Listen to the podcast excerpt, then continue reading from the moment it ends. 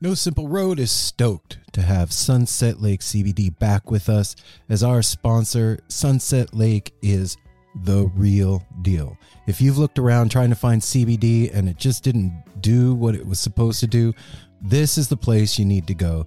They've got every kind of product you can imagine, including CBD tinctures with sleep gummies that are great for getting to bed, CBD gummy bears and reishi infused chews that can help bring you a little bit of calm in a stressful day. They've got salve, they've got smokable hemp flower that's great for folks like me that don't want to get stoned and paranoid but want to have the benefits of cannabis. Well, now you got it. And they even carry CBD products for your pets, man. I'm saying this is Darwin approved stuff. Go over to sunsetlakecbd.com and check out the full range of what they have. This is Vermont grown right to your door and they're giving you 20% off. So put in the promo code NSR20 when you're checking out. You're going to get 20% off your whole order and I know you're going to love it. They even have subscription options open for you. So you don't forget to get your medicine. Go check out Sunset Lake CBD everybody.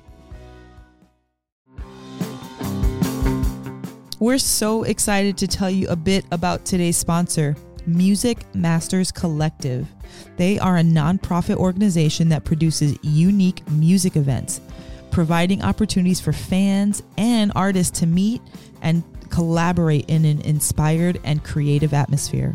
Music Masters Collective events give you the opportunity to learn from world class musicians like Oteil Burbridge, Steve Earle, Richard Thompson, former members of the band, the Milk Carton Kids, Nikki Glaspie, the Fab Four, and Shawn Colvin, and so many more. At an event like the Milk Carton Kids Sad Song Summer Camp happening this July, you can expect immersive classes, evenings of entertainment, excellent food, and a space for a lucky group of folks to learn, co write, workshop, and perform with like minded peers, all with the guidance of Kenneth Pattengale, Joey Ryan, and some of their favorite songwriters. This all inclusive week in the Catskill Mountains of upstate New York is guaranteed to be magical. Scholarships are available and spots are extremely limited, so visit www.sadsongssummercamp.com forward slash simple to learn more. That's www.sadsongssummercamp.com forward slash simple. Check it out. Hey everyone, Chris Pandolfi from the infamous Stringdusters here to let you know that my podcast, Inside the Musician's Brain, is back on the airwaves for season four, which means it's time once again to get deep with influential musicians from all across the musical landscape to really understand and translate the lessons of success, failure, inspiration, and hard work that are behind the music and the artists that we love. My guests this season include Rachel Price from Lake Street Dives, Sam Bush, Chris Wood, Chris Funk from The Decemberists, Lindsay Lou, MC Taylor from His Golden Messenger, and more. Check us out, and thanks for listening.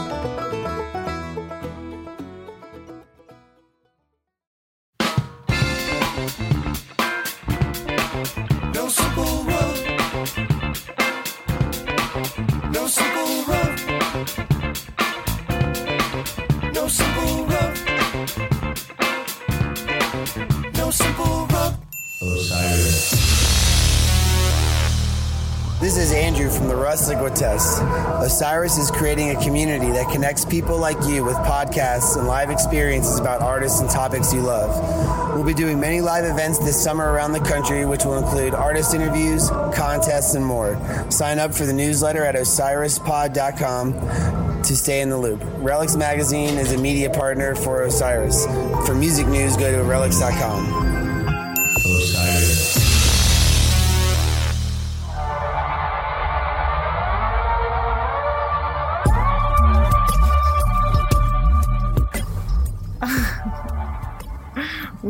this is the first time ever that we've got the silent countdown till um 50 episodes? Is this 50, 52. 52. Some, yeah. We're It's starting quiet to get legit, you guys. Does that make this a year officially? If this Happy is 52? birthday to Happy us. bir- Happy birthday, dear No Simple Road. Happy birthday to you, us. us. Yay, Darby. Woo! Yay, No Simple Road. You guys, this is a monumental happening for that we us. literally all just realized right now that was we, that yeah, was a lie. You guys actually caught that on the fly. um, this week's episode is with um, Joe Moore. Joe Moore Sorry, I have Sam Tripoli on my head, and I knew for a fact that it wasn't him, but I still wanted to say Sam Tripoli. So that you will be hearing in a few weeks, guys. Um, but yeah, today's Joe Moore, and he educates us about LSD, holotropic breath work, um, all kinds of amazing, uh, monumental movement for the people, like just. Uh, moving ourselves forward in evolution through more sophisticated ways of uh, doing psychedelics and uh, breath work. So you're going to really enjoy that. Um, but today, right now, it's Sunday. It's beautiful. We are celebrating our year anniversary. It's so nice out, guys. I wish you could all be here. It's like the birds are chirping and I just I, I can't Yeah. I can't let it go. Why? As soon as the mic comes on, Ryder's like, anyway. because so I'm I not trying to just pick up insult these people because they're listening in headphones. It's the weirdest thing, dude. I don't usually talk this quiet. It is so weird. it's because I can hear myself in the It's headphones. so is what it weird. is. Because I don't want to be doing this. But It's that's loud. and- you, I know, but man. it's loud for the people in their headphones. if he's gonna talk like You guys, everybody does it. Everybody puts on a certain voice. Like, I think least of all Apple. Yeah, least but- of all Apple. But he does it sometimes too. yeah. Apple does a thing where he sounds like he's talking to his parents on the phone. Hi, how are you doing today, folks? Welcome to the porch. it's pretty smooth. yeah, we're for coffee talk. So seriously, man, like, Sweaty we all just realized that this is our 52nd episode. yeah. What the fuck? We better make sure it's actually the 50 No, seconds. it is. whatever. Okay, cool. It is. I just Go put with out it. 51 just now with Twiddle. Okay. Yeah. Fuck. Yeah. Okay, so uh, in uh, 52 episodes, you want to We've- work week backwards? We have come light years from me sitting out here all alone, scared to talk, worried that anybody was going to hear me. Now it's You're four of definitely us not sitting scared out to here talk. scared to talk. Yeah, I'm not scared to talk anymore. I I don't know, man. Melanie. That's Oh, crazy. Walgreens photo order is ready, guys. Oh, oh shit. Everybody, oh. Melanie We'll has be her right photo back. We order gotta go ready. get the Yeah. photos. seriously, a year has gone by so fast and so much shit has happened. There's been so many rad moments in the past year. And for this particular episode to be the episode that comes out as 52 is really cool because this is all about psychedelics and the trip. Yeah, and you Yeah. guys, I wasn't involved in this episode at all, just the um, opening, but I'm super excited. I was just listening to a few minutes before we got started, and they are talking about some really amazing content that anybody out there who has had fun over this festival holiday season and um, summer tour and all that, like, sometimes it's cool to take things to the next level. And a few episodes back, we talked with Jake Weaver about kind of the responsibility of the quote unquote hippie older um, generation um, to help usher in these younger 20 something year olds and not necessarily tell them what to do, but just be there as a kind of like a bumper, you know, if, if they start spinning out of control or if you kind of forget why you started doing it or um, even just to offer another perspective um, on your journey. Like, that's what we hope. I hope that we are for you guys. Um, I've heard it said a lot that the Grateful Dead's a beacon for a lot of certain like jam bands or people, um, you know, just exploring psychedelics. Well, I hope that we have been a little bit of a beacon for you guys out there to explore a little bit more of yourselves and and the interior thoughts that maybe we don't share with everybody by us sharing our thoughts with you guys. So um, for you guys you've been a beacon for us that what we do matters.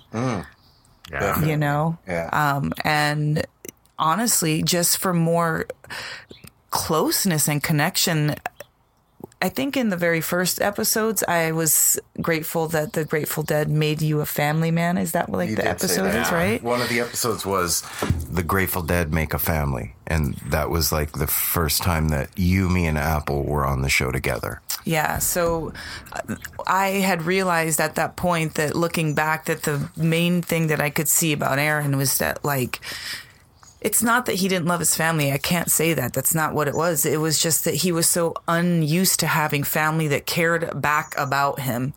And so he was, it was like foreign behavior. Like he didn't know how to interact with it. And coming this forward, now he's like emailing all these people and like just the, the tone of his voice when he talks about the listeners out there is such m- more of a like fatherly or even a grandpa ish or, or uncle kind of a way where before he was just very more solo oriented, you know, um, and not that he didn't care. It was just like I said, his focus was different. One of the things that I realized by doing this was that I suffered really bad from social anxiety. It was something that I had a really hard time with and didn't realize that that was a thing that I was having a problem with. It just was something that I felt and couldn't qualify. And doing the show has showed me that that was a thing that I had and has forced me to get over it. And so when I would get in social situations with family, I was so uncomfortable that I would lock up inside. And I didn't know how to communicate like small talk or not even small talk. Like it, I, I was so bound up inside that talking Couldn't to anybody, engage. yeah, I couldn't engage. And doing this has made me not be like that. And I told you this a while back. Like doing the show has taught me how to listen and not be thinking about the next thing that I'm going to say and actually hearing somebody when they talk and being engaged. And it's made that social anxiety go away. It's 99%. You know, when you're, when you look up to musicians or artists or whoever, and then you're faced with sitting in front of them or talking to them on the phone, you have two choices as the other end of that conversation. You could fucking freak out and lock up, or you need to figure it out, you know? And I've been forced to figure it out. And I feel like the show has been this huge, like, healing thing for all of us in a lot of ways. Like, I think each one of us has had our own little, not so little breakthrough because of doing No Simple Road. Yeah, many of them. Yeah. I, I see oh. all of us different. Uh, almost weekly. That's the thing that's awesome about this. We sit out like this, recap every week. We go over, we interview somebody, and then it's not as fresh. Then we do a recap, and it's fresh again, and it gives us a timeline. We can look back as it's scrolling through to the beginning of our episodes where we started. And then, like, it, I don't know, just the way this family's grown, and we're starting to meet them. Like, episode 13 was Tommy Tacos. What's happening this week? Tommy's coming to visit on his Yeah. way through to the gorge. visit? Yeah. Yeah. He'll be I here didn't to that. in a couple days. Yeah. Yeah. So like that, Tuesday or that Wednesday. original intention of starting a family and having a place for people to come visit, it's been our, our offer's been taken up many times, Yes, and that's it just yeah. going to keep Billy on. came and Yeah. yeah. It's like true family. Garcia Everybody birthday band. Sit down, break bread at mm-hmm. the table. It's just incredible what is happening. I think on onto that point about what you were saying about like you were coming from a place of social anxiety but you didn't even know that you really had it and so like from the other perspective like engaging with your spouse who has a big block up, but doesn't necessarily admit it or say it because they don't know that they're doing oh, it but that's what I- i'm interacting with so there was always like a certain point that we couldn't get past like all the time. And so we kind of lived very separate even though we were together. Like I did umpteen um, amount of like engagements, like birthday parties, baptisms, bar mitzvahs, whatever, like just silly things, um, without my better half or other half, you know, and that I, when I look back, sometimes it makes me sad. Like I don't have like a lot of pictures with Aaron and I because he doesn't like to be in that social situation. So Not anymore. well, no, that's what. So I was gonna say is like looking back at our pictures now, like there's so much more of us doing things together, and to me, that's part of the healing on my end is like seeing the visual proof that it's different. I know that like the photos that we would take back in the past, I would always stand behind you. Always. You Always. You would literally grab me and place me where you wanted, and I couldn't take. shield. It, so there was never a candid picture ever because you would literally put me in front all the time, Mm-hmm. and it sucked. Sorry, man. Well, no, we're, we're we're working it out. Yeah. hey, Hey, it is what it is. It's changed. Yeah. Well, no, it isn't what it is. It's it's, completely changed fucking different now. Yeah. It was what so it was what it was, and now it's Now it is what it is. There's Always today's quote. as It much as was he what it was, and today it is what it is. yeah, man. And I mean, not for nothing, but you too, babe. Like when we first started doing this, you were very just putting your toe in the water, Guarded. gar- really guarded, and like unsure of if you wanted to even do it. Yeah. And now, pff, fuck, man, you're the one that's like, we need to record. Let's get this shit done. Like, this is one of the things that I think has happened for me is um, I didn't realize that I have my own. Um, I I don't even know what the word is like blocks and hangups with putting myself in the front. Like physically, Aaron would put me in the front, but like I've always been used to being the person in the back end. I am the listener. I'm the one that makes things nice for everybody. I, if you're sick, I want to touch you and make you feel better. you're a mommy. Yeah, but not like a show. Like I, I don't like being in the front. I'm I'm used to putting my kid in the front, or you know, like I actually do the same thing as Aaron, but with the kids, and I always put everybody else's um like. I don't know what the word is. Like they're like there's You well, you've always we were talking about that a lot recently. You t- you take on a lot of other people's energies. You're a healer, esthetician, all that, and you Yeah. become how to be yourself more. yeah. That's Concentrate you know on yourself th- and be able to yeah. say no. You're always the one. Any of it. Mel, my shoulders hurt, and you'd be like, oh, okay, here I'm going to take care of somebody else. Now you're taking care of yourself more. That's is what I exactly it, Apple. That you articulate it way better than I could say it. It was I wasn't I didn't have a self really. I was like, okay, if you want to eat that, that's cool. If you want to go to that vacation, that's cool. Oh, you don't want to go there? Okay, I'll, like very agreeable. Don't rock the boat. Um, don't have an Now opinion. everything is her way. bullshit. well, those days of like, you know, maybe I do. I need to start watching some fucking like, uh, I don't know, those like women empowerment movies and shit. oh shit! I don't even know one. That's why I couldn't quote one. um, it's just, it's been really cool to discover myself through the show. That's what I am grateful to No Simple Road for is to helping to discover myself through the show in front of or beside Aaron instead of in front of. And it's incredible to have Melanie on this in full bore now. Fuck yeah. To have a strong female presence going out there. You're a Because we strong, talk about beautiful that's woman. talked about all cross podcasting. There's not enough of that. Yeah, I We mean, got- es- we got especially in the in the jam band music thing, it's a a white dude Yeah, thing it a lot of really the time, and not for nothing, but Mel is Puerto Rican and a badass woman, and having her voice on the show is fucking cool as shit, and to have that perspective come out from this porch is special, and I mean, also in talking about all of us, like. Apple, I think, especially in the past couple weeks, man, I've seen a difference in you that I have never seen 30 years of being friends with you, dude. Like, there, well, yeah, you're, you're fucking weird. Apple's making all kinds of funny noises. No, really, though, Not noises, they'd hear that. sorry. Apple, for me, w- was always a ground where when we were partying and doing a lot of psychedelics and getting way out there, Apple was always the one that was like, yeah, so what?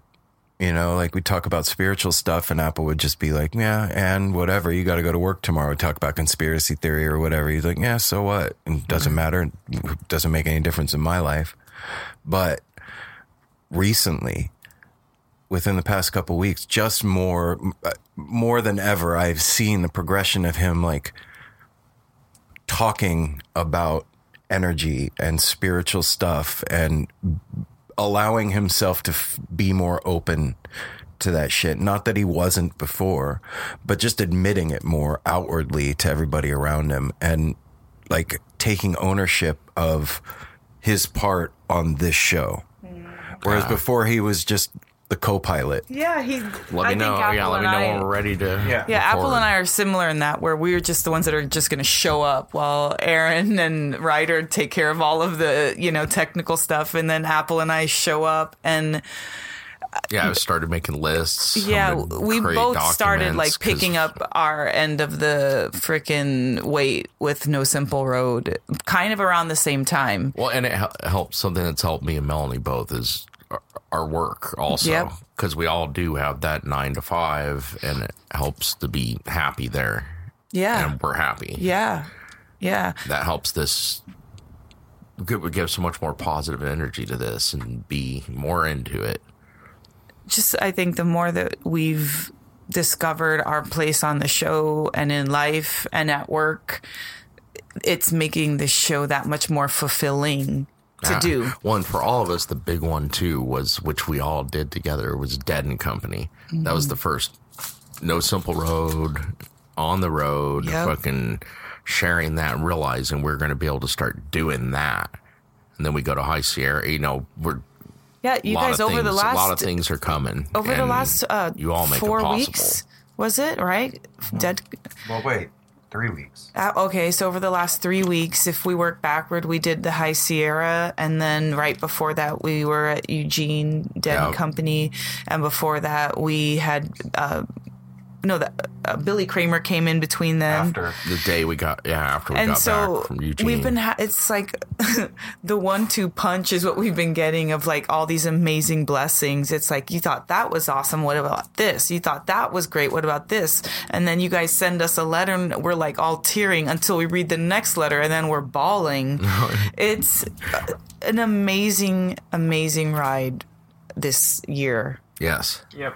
We couldn't do it without you all supporting this and becoming part of this family. It's song marquee you are a song you are a beautiful song and aaron is going to Yeah, I'm gonna read this. This this bears getting out there into the world.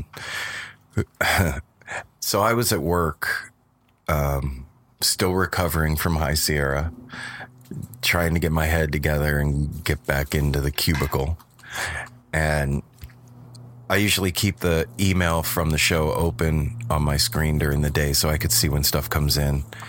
And this popped in. Dear No Simple Road, greetings from Iowa. Currently on our 27 of my road trip from New York to Colorado. Destination Boulder. For, you guessed it, Dead and Company at Folsom Field. It's momentous because most of my life I lived in a turtle shell.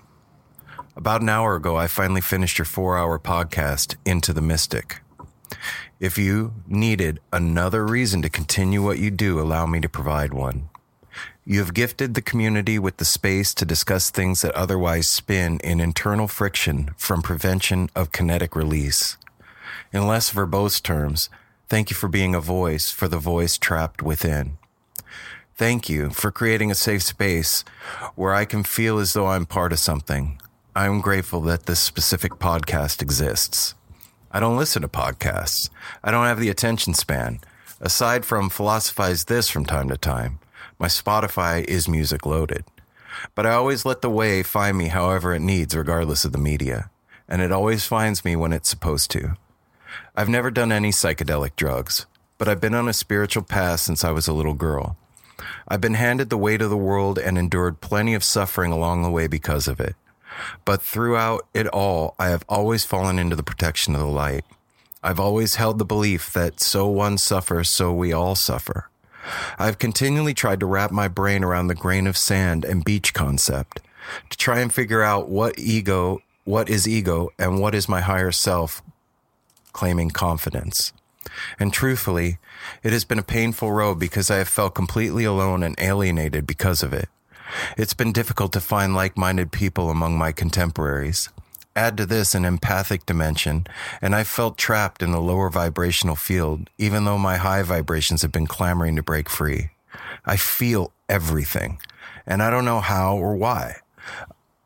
I'm only now starting to understand. Vibrationally speaking, the world was incredibly difficult for me to navigate through. I had no home, no solid foundation, no one who lifted me out of the darkness, and plenty of people who dumped their psychic burden on top of my delicate instrument. Nevertheless, I persisted. But to have someone begin the discussion for this community, that is freedom and sign that the world is ready to change, to evolve. Your post about us all being a part of the music, that made me love you on a spiritual level. Then you invited me onto your porch via a live stream and I could feel you, your positive energy, your renewal. You introduced me to Daniel Donato, who I adore now. You showed me yourself dancing and made me not feel like an absolute loon when I dance. I tuned into the podcast thinking it was divine synchronicity to see something mystical. Even in your voices, you carry the healing vibration, the vibration of intention and mindfulness, all of you. You are bringing light to this world that Sorry, guys. You are bringing light to this world just by simply being you. And that is fucking amazing. You spoke about things on your podcast I've been waiting for the world to begin discussing. Paradigm shift. Thank you. Thank you for creating the headspace for your listeners. The world needs it and it'll grow. Time's up. Also, just to share, first Dead and Company show I ever went to, the first lot life experience. Do you know what I found? What called to me across from the lot? And when I read, I cried because I felt seen and heard by the higher self, as if all of my studying and journeying had been summed up in one convenient book. Remember to be here now. No more words, just experience and gratitude. Have a fantastic weekend. Love, song. Love you song. That was amazing. That was the first time I've heard that. That was amazing. I'm. Oh, Tear- I, that was I, I'm speechless, and that doesn't happen. And I- thank you That's so much for sending that in. yeah, that That's uh, very appropriate for a one year like anniversary Yeah, letter. That, that's that one-two punch I'm talking about. So much that she just said, and, and what we feel with what you all giving back listening, man. It, that by just being able to talk about what's in our heads as our little home community and then that can bless so many others uh, to receive a letter like that that is full circle for us Yeah. Yeah, man. I mean, I doing this. I never thought that that would be the outcome of us hanging out out here mom and dad talking. I never thought that that was the thing that would come out of this. But now that we're doing it, it makes sense. And I see how how it could do that. And you know, it's funny. I read that, and as I'm reading it, a lot of the stuff that she talked about is the stuff that we were just talking about about like having social anxiety and not feeling like you fit anywhere and all that stuff. And fuck, man, it's given us a place to talk and feel at home. yeah, and get it and be out, work it out. Of family and community. Yeah. So thanks, you guys. Wow. Thanks for tell them about mom and dad thanks for giving us a place to do this and and responding to what we're up to. And believe me, anything that you guys are getting, we're getting it too. And we feel it just as much as you guys do from you, the same way you feel it from us. And uh, we love you guys. And you know, another year from now, it's going to be more incredible, awesome things. We have some really cool shit planned for this coming year. Stuff that I, I, I'm like, what? this is my life now. I get to do this, but yeah, and it's because of you guys. And then the sweet like extras in between are going to be meeting more listeners, getting I to know. give You you, know- guys No. hugs and see you face to face, eye to eye. Fucking that's something too, man. Like, there's friendships coming out of this commute No Simple Road family, like Buzz and Nola and Wicked, and they're all texting each other and just people meeting and talking and going online, and it's it's a real community. Yeah, it's a community. It's That's crazy, man. Just because we were sitting out on our porch. Hey. Still sitting out on and our we're still porch. sitting here doing this. I, yeah. So thanks, guys. Getting all heavy, but whatever. It's all good. Well, this is why the listeners listen. They're giving them This that is why I listen. No, I, we should do like the horn. Up. Morning zoo. No, no, won't do The, that. the sound of the toilet flushing. Yeah. no. Um so yeah, there's there's a lot of really cool stuff coming, guys. And um it's going to be a great year and we have a fucking amazing one behind us now. So we are now into year 2. Right that Oh way. shit. What happens in year 2? I love two. Fucking the, the, like we were just talking about last night. We're only halfway through summer. We got a lot more to go. It- when we started this podcast was the middle of summer when shit was happening last year. It was mm-hmm. like perfect timing. It was crazy Like last fuck, night. all this shit's happening. How do we process it? And this helped us Put it together. process it. I mean, if you think about a it, place. having this okay back up aaron when we didn't have this all the shit that we did turned into one big pile of stuff that we did that i couldn't remember when or what show was what or who we saw when or it was just a Who big even went to the show? yeah we're like, were you at that go show was i at that fucking show Wait, no, This you show guys has went. totally I helped did. to organize Yes. our thoughts Our and minds. Our experiences. Yeah. Yeah. Now we can look back and go, oh, nope.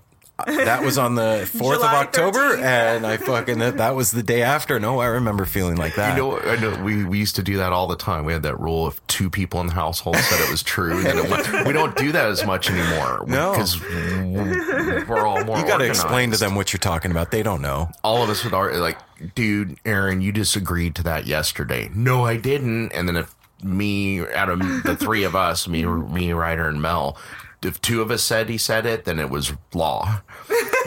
That's what you do when you have short-term memory loss and you have people around you. You, it's the rules of two. Yeah, when everyone around you has It's like, dude, you short-term fucking said that, man, and you're like, no, I didn't. And do- Okay, second maybe that. I, oh, Oh, oh, I'm There's fucked. always the one person whatever. that's like, I don't remember. loss. I don't. I I'm don't, with you, man. I I, don't remember know. less than you do. So I don't know. So lots of cool shit coming, guys. Um, not stuff I could talk about yet, but just know that we are working hard. And it wasn't the goal when we started doing this, but it sure is a goal of ours now is for me to not have to work a day job anymore and to be able to do this full time and to put everything I have into No Simple Road. There it's a strange thing to do this and see how much I have to leave aside to do other things. Yeah, you were tripping on that last night. There's so much I could be doing, and I have to set it down and go devote myself somewhere else that basically just puts food on the table and furthers somebody else's goals. And I'm not cool with that anymore. I'm really not. I'm super fucking grateful that I have the job that I have and benefits and all that stuff.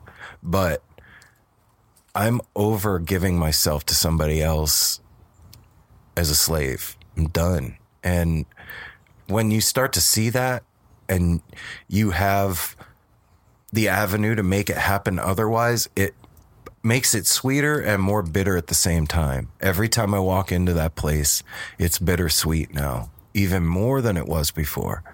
Because I see that there's a light at the end of the tunnel and I'm like, fucking come on, man. Let's go. And then there's all these things that I could be doing emails and talking to people and drawing and doing art and all, all the stuff. And I can't do it because I don't have time, you know? He wants to be a headlight. on a northbound train. Amen. Fuck yeah. So, I don't know.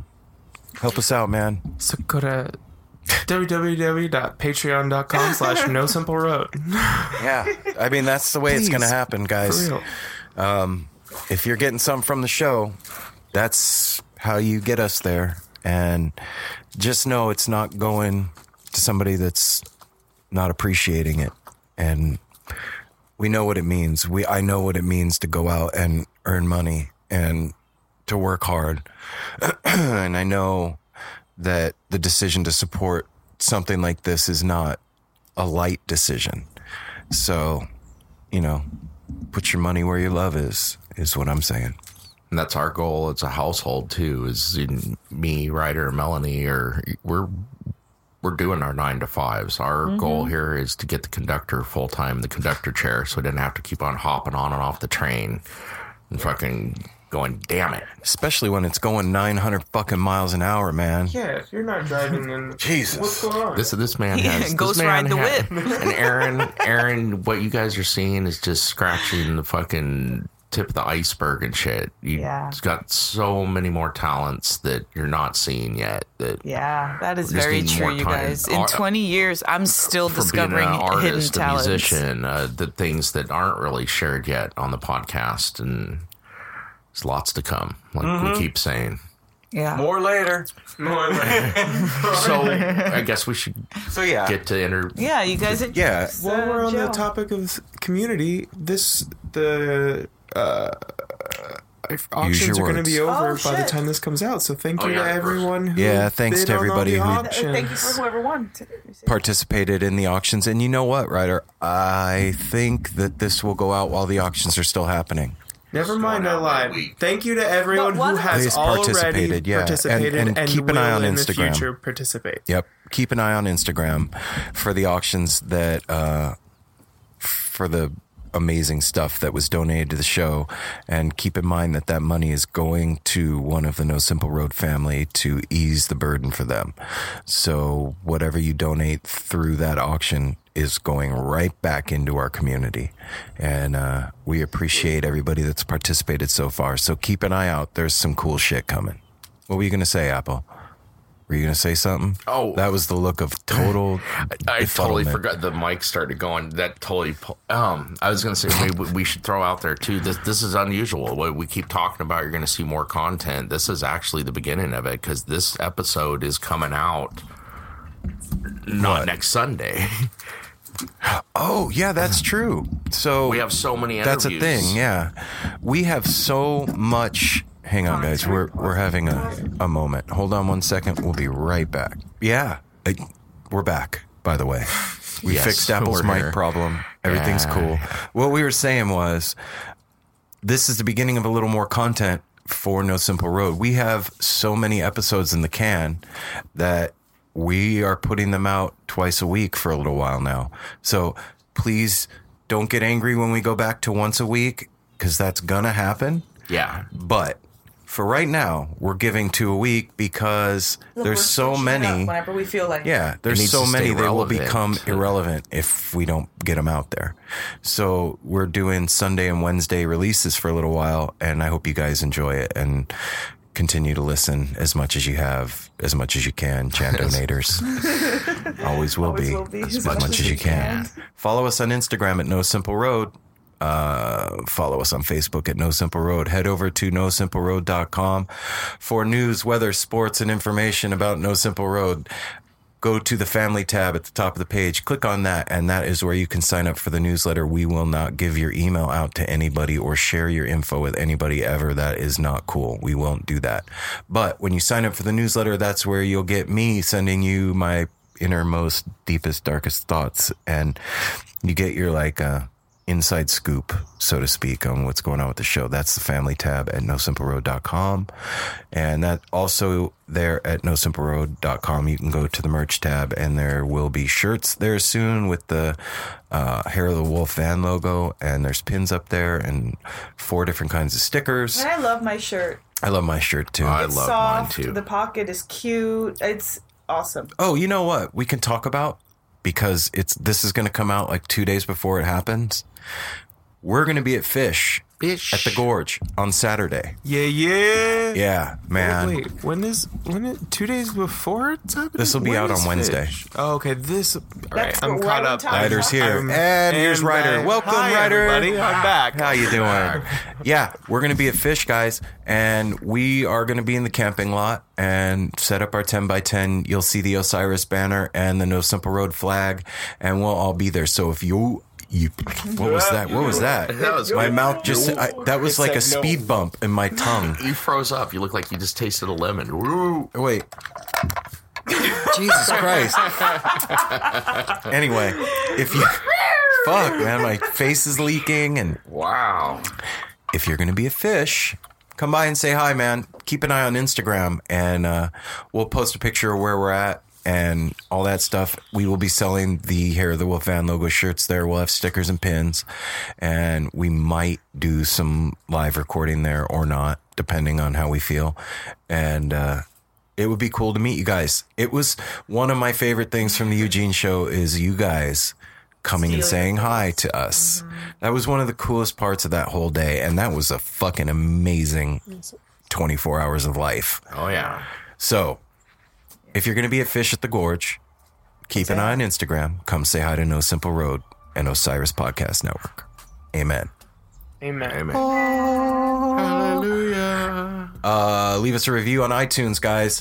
When the show ends, if you haven't already done this, hit pause on the player on Apple Podcasts, go to the search function, type in the name of the show, and leave us a five star review. Do you have to hit pause? Like I don't know how If you- iTunes works. well, you, Can you can't do, it while, it's playing. I don't think. Maybe you can, but Try go try and do it while it's playing. whatever. If Semantics. it, do Leave it. us a five star review on iTunes if you like the show, guys. That's how more people can find out about us, and it gets us up in the rankings. And that's how you could support the show without spending any money. And uh, we do have the Amazon link on the website. And if you hear something that we talk about on the show that you want to buy, and you're going to go to Amazon and get it, use that link, go through there, and that's a way for you to buy stuff. Um, yeah. Anything else that I'm forgetting, fams? Blank faces all around. I mean, like Spotify. Oh yeah, we're on make- Spotify. We're on Spotify. That that's where that uh, email came from. Yes, it did. also on Spotify. Song's email came from her listening through Spotify. Um, Make sure to have a good day. Did everyone take a shower? Brush your teeth? no, Um, I didn't. either. summer tour, man. Whatever. Well, make sure. Okay, then make sure to stay hydrated. There you Sunscreen if go. you need it. Uh, wear a hat. Skin So- cancer is dangerous. Hydration's the most important. Okay. Safety Yes, third. stay What- hydrated. what- we're going off the rails. What's happening, Mel? Well, I mean, this has something to do with it, so I'll just Okay. bring it up. S- What you're going to hear is a real education on holotropic breath work. I had no fucking clue what that was. I didn't was. even know that was a this word. was a fantastic education, and it's something that can be done without psychedelics. And it's done without psychedelics. It is its own psychedelic, and it's your breath. So, breath is legal. You don't have to score any breath before you do holotropic breath work. You don't have to call a guy that knows another guy that you got to wait for and then meet behind the 7 Eleven to get your breath. Do make sure you're breathing though. If you're not, you, they're they're probably not listening. Yeah, that's True, why I say right? Make sure you're breathing. hmm Don't hold your breath. Don't- That's what Wookiefoot says. hmm Um, yeah. So thank you, Joe, for coming on the show. We appreciate it, and I'm sorry that the intro became all about our 50 second one year episode, but Why are you I am not minimizing the fact that you were an amazing guest, and we thank you for coming on the show, man. Thank you, Joe. So, ladies and germs, Ladies and germs. without further ado, the No Simple Road crew gives you Joe Moore from Psychedelics Today podcast.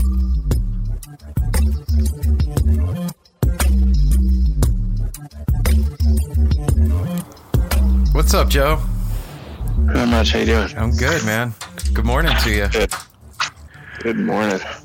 Sorry, man. If I do video out here, our connection will go to shit. Yeah, no worries. Let me Yeah. drop it. Oh no, just on my end, you're fine, but that's cool. Um, so where where are you? I accidentally went to the gym, but I found a great spot that no one's in. Sweet. for me I to like be able accidentally to went record. to the gym. Right on, man. Um, well, I guess I'll just start it off. Like I'm, I'm Aaron, and uh, over here by me is Apple. I'm Apple. Welcome to the podcast, Joe. Hello. And I'm Ryder. How's it going? Great. So yeah, man. Thanks, thanks for coming on, dude. I appreciate it, man. Thanks for reaching out. Yeah, absolutely. I like what you guys are doing. So Thanks a like lot. kind of up my, you know. So, uh, just to give anybody that's listening doesn't know who you are a little background, why don't you tell them about yourself? Cool. So I'm the host of Psychedelics Today. It's a podcast uh, focusing on leveling up the conversation in psychedelics to kind of cut out a fair amount of the nonsense that's out there, amplify the voices we think are most reasonable, and to bring uh, holotropic breathwork and the work of Stan Grof more into the picture, which is where uh, my co-host Kyle and I really come from, is the holotropic breathwork world. So, for me, like, I mean, you've listened to our show. My experience with psychedelics is coming from not an educated background at all. Um, mine is all It's everybody on Yeah. And, uh, but I'm curious, I know zero about holotropic breath work. Cool. So if you could educate me on that, that would be super fucking cool, man. you got it. So first, do, do any of you guys know Stan Grof, Dr. Stanislav Grof? I've, I know the name, but I've never read any of his stuff. Cool. Pioneering LSD researcher um, coming out of Soviet Prague. Um, he was very, very uh, early in the researcher, the set of researchers doing LSD research. And he eventually was able to run away to the States somehow. And um, yeah, I think he packed up all his research papers and a couple shirts and just fled for a psych- psychiatric conference in, in the States and stayed. And uh, he was welcomed by people um, in Maryland doing LSD research, um, Maryland Psychiatric Hospital, Spring Grove, those kind of places. Right. Um, and in the seaboard, and uh, you know, eventually, you know, kept doing it, and eventually, his work became illegal. And this is his whole professional career was LSD. So, right, Right. so, what do you do at that point? He gets invited out to Esalen, which you guys probably heard about, Oh, yeah. hippie mecca, sir, and um, human potential movement is what they like to call it.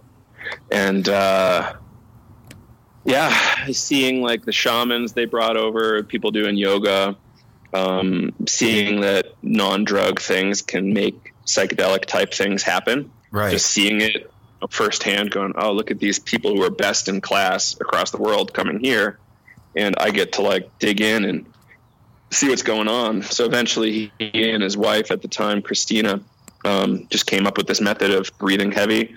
Um, uh, number one, just moving more volume of air. Number two, she had a really strong music background, so an evocative music um, backdrop. Uh, I used some really big PA speakers. I somehow got a bonus at work and bought these huge Bose PAs, so I'm using those to like really blast music on workshops. And um, so it's music from all over the world. So tribal um, could be from America, Africa, Indonesia, wherever. Um, it can be stuff as you know conventional, you know, quote unquote conventional, like Shpongle or like Right. um, yeah, various electronic things, classical pieces. Uh, but you have to be really deliberate about playlist creation. So there's that part. Um, there's a group process component.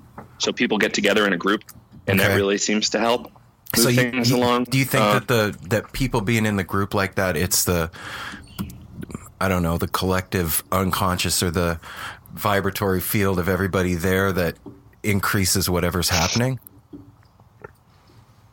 perhaps like one of my problems is I don't know how to frame things. Okay. I don't like. I think there's a hundred different ways to tell the story of like what's happening in that room, and all of them are pretty valid. Okay. You know, it could just be like the attention making someone kind of like boil a little bit. Like they're getting so many people looking at them when they're in the sh- circle sharing that it kind of just makes stuff go. Um, you could look at that biologically. You could look at that spiritually. Right, I think it's kind of a blend of all of it. You know. Um, and yeah, that really seems to help and moves moves emotions through. Like Tim Leary was a pioneer in group therapy. I don't know if you guys knew that about him. Oh yeah, um, but he was yeah, like not just at his house, but like before acid. I think. Right, even. right, right. you know?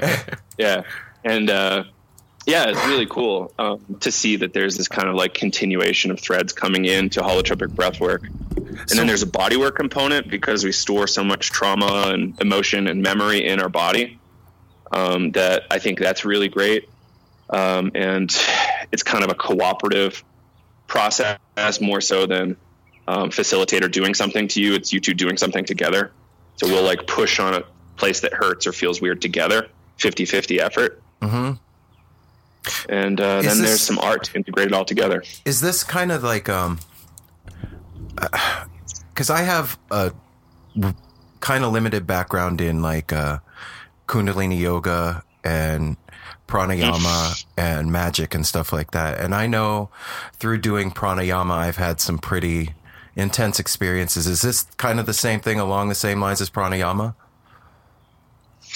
You would, yeah, I think it's more sophisticated, but yeah, I think um, just because it's taking in the insights from uh, modern psychology and psychedelic theory and science, you know, Yeah. uh, plus everything Freud and beyond is coming into the fold too, which is a pretty substantial amount of um, theory and practice that can really help move people through shit. Right. And it's like uh, getting to that place, like what you said earlier, you're like, I have trouble framing stuff, right?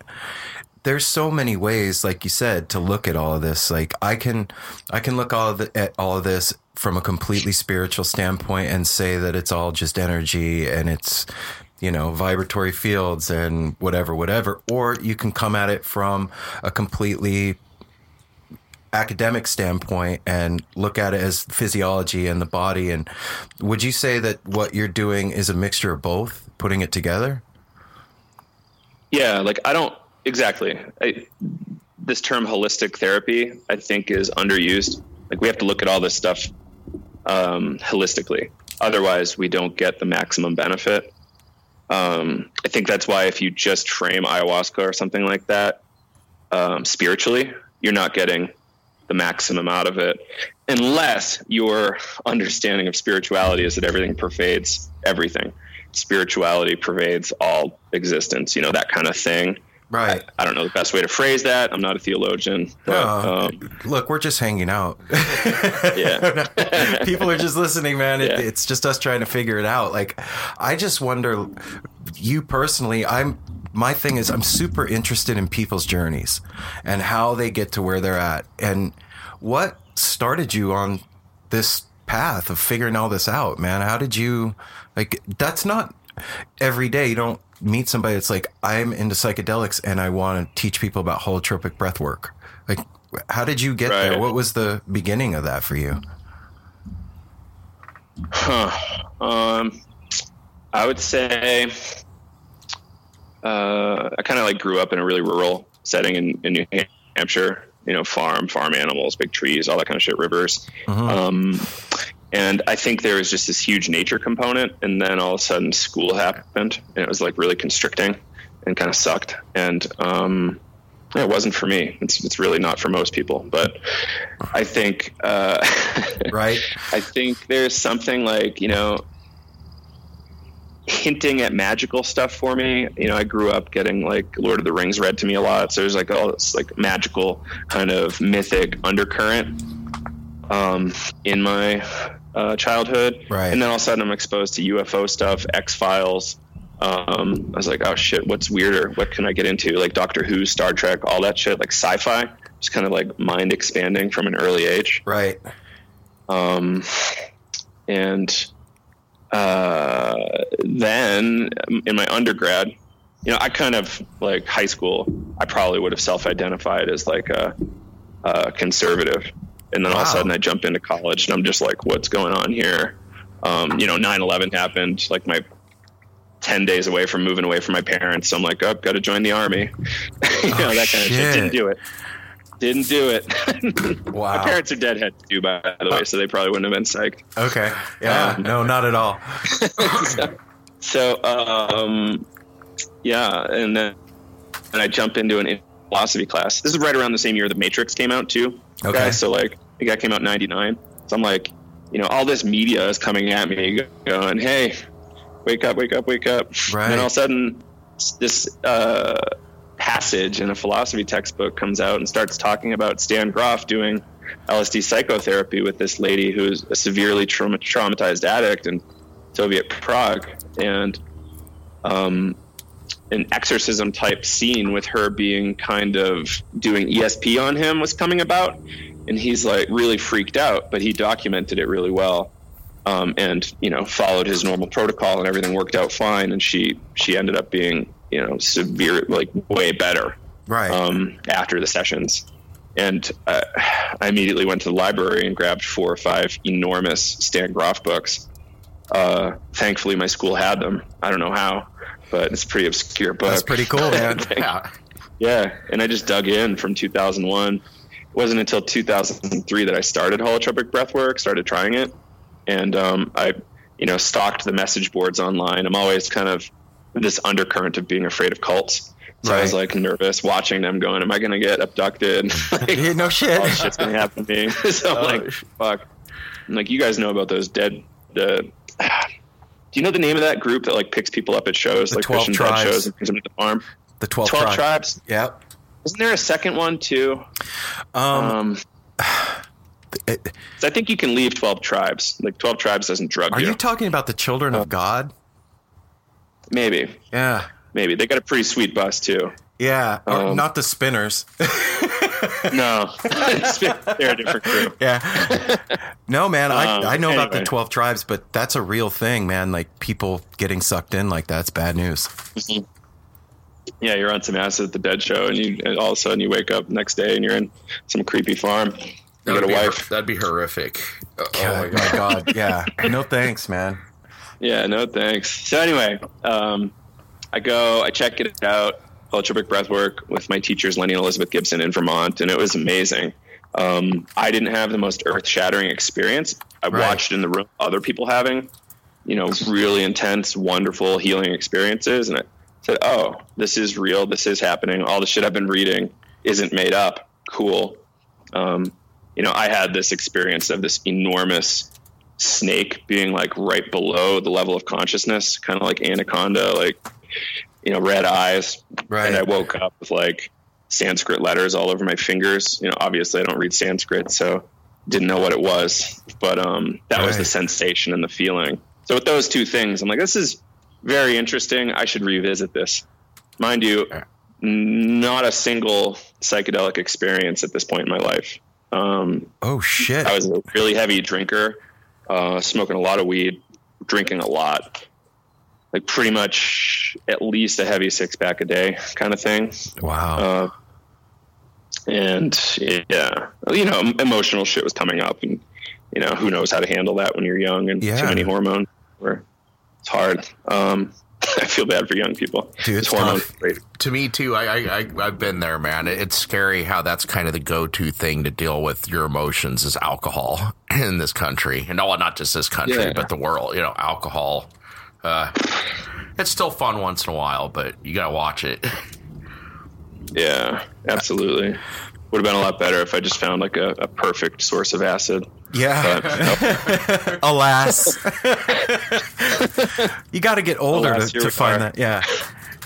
You know, so when you're you haven't had a psychedelic experience yet and you're doing this breath work like I- I don't know. I feel like because I had done psychedelics when I found yoga, magic, and kundalini and stuff like that, I had a a framework to work with. I understood what that experience was sort of going to be like. Like I had a, a category in my head to put experience in. I kn- knew those feelings; they were familiar. Um, the emotional stuff when it would come up was familiar because of psychedelics. Coming at it from the other side, like, w- what is that like? Coming into it that way, because that's completely opposite of my experience. So tough. But thankfully, my my teachers were so skilled at making me feel comfortable that I was able to just, you know, it wasn't a big thing to dive in, to dive deep and deal with the big things happening in you, um, and the frustration and all this shit. And, um, you know, scary though. You know, all of this stuff had just come from reading, so it's kind of like the armchair psychedelicist, the armchair magician. You know, um, And then it I jumps hadn't off the really been reading page. Crowley or anything yet. Yeah. but a lot of Hindu stuff, like a lot of Eastern philosophy, is part of my philosophy degree, and um, that that was all really helpful. Like what I see often in psychedelics is like people are always like, "That's so alien. That was so weird." But I'm like, you know, I I don't know. It's not so different from what that guy told me. So like, why is it weird? Like, it's just kind of a class of you know how unique are these things per individual, and like, can you read enough stories and do enough breath work to prep your so that was kind of my journey though like you know doing a lot of breath work and it wasn't until like six eight years later that i tried ayahuasca my first psychedelic What? Um, wait, That's your wait, first. hold Yeah. the phone. That was your first trip was on ayahuasca? yeah man Holy shit. Yeah. yeah, welcome home. so i tried some mushrooms but it didn't really like like i had the verbal thing like my, i was just awesome to talk but i wasn't like tripping you know? Right. But um i was like okay so i think i do well with psychedelics so uh, this can be something in my repertoire later. I had like a really rough breakup and then i you know six months later i still wasn't great so i'm like okay i guess i have to go do something. Breathwork isn't cutting it. Let's what's the next level? Ayahuasca. Right. that was probably in 2009 or something. Where did you go to And, do it? uh, um it was domestic. Okay. it was this group of people and like uh I would say north of the Mason Dixon and Yeah, east they- of the Mississippi. Okay, got it. and they brought in a lot of uh, you know shamans from the South America, and it was you know you couldn't talk to them; they were pretty hardcore Shipibos. And uh, you know I had the full magical experience, like um, very transcendent. I, I can't say that I, I like I definitely forgot who I was. Like I was gone here and there, but the identity kept coming back. It wasn't like earth shattering ego loss and death, and I didn't feel like I was dying ever. Well, the first half hour was sheer terror. I thought my soul was going to Well, be like- corrupted by the aliens, but that was only a half hour Yeah, terror. you know, the Uh, aliens actually, I think they set it up that way. So, dude unbelievable i it was so strong um like i had never i don't think i'd never been that scared um before. Isn't Anyway, that healthy though? it was really interesting yeah absolutely. This last winter i was skiing. I was at the top of this cool like this like ice drop. Like and i was like oh i'm gonna ski that. And i was like fuck no. I froze up for a good half hour and i had never been that scared in years. It has been a good five, five years. I'm like mortally horrified and i was like i'm glad that happened. I found a good way out that was safe. Yeah. i was like that's fucked up being that, scared That fear can be But such a beautiful thing, though, man. Because it, it- uh, for me, uh, when you talk about that, it, I've had a few psychedelic experiences where it's just abject terror. Like Hmm. I've lost the ability to speak for hours at a time, locked up in my head. Everybody thinks I'm broken.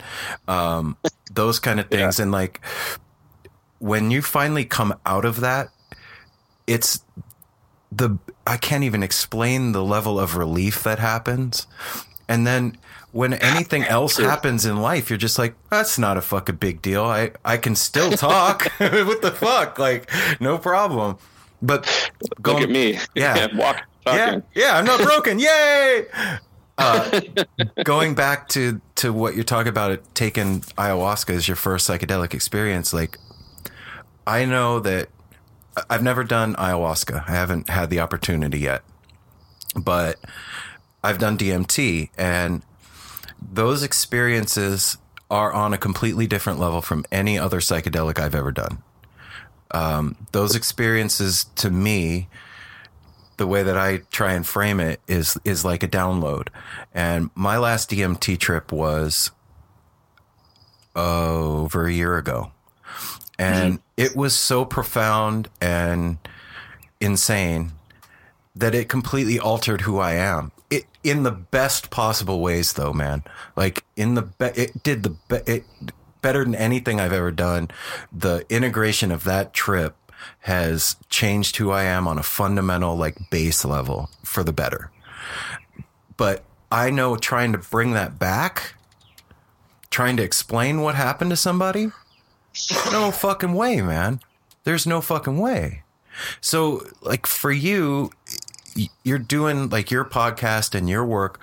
Do you find that when you have these experiences that it's difficult to bring them back and frame them? or even just tell about them? Yeah. You have to be really picky about who you talk to, right? Like, I think so. Like, you know, I don't really want to talk to my parents about every experience I have and shit like that, you know? Right. Like, they might be a little creeped out eventually. Um, so, Yeah. you know, yeah, on one hand, yeah. I would say, though, like, since I've started psychedelics today, I haven't really gone too deep um, into the psychedelic space other than breath work because I'm really comfortable in breath work and I know I'm going to like do do things that I need to do in there. Um, partly because there's this Terence McKenna story. Like if you do this, you might if you're building a house and you do a big dose of acid or mushrooms, you might really want to fundamentally change what you're doing. And I know that what I'm doing right now with psychedelics today is like I don't want that to hiccup and like me Oh, quiver from that.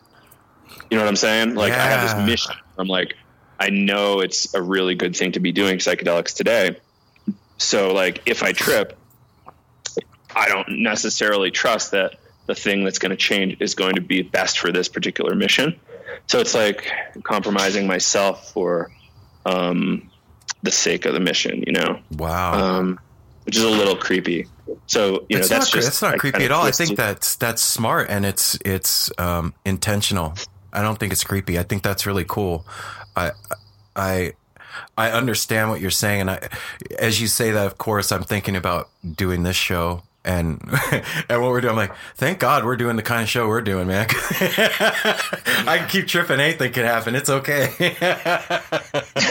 it's not to say I'm not using, right? Right. It's just like you know, laying down and doing you know the big thing. yeah. Um, it's a different deal. So, I mean, you you joked about aliens and and whatnot. Like I've I've read um, Spirit Molecule and and know about the studies that were done with DMT and and understand that people across the board pretty much have similar experiences. You know what I mean? Like we're all Mhm. experiencing this coherent space over there. Um, Yeah. and this might be a weird, tough question, but whatever. Uh, What's what's your what's your take on what's going on over there?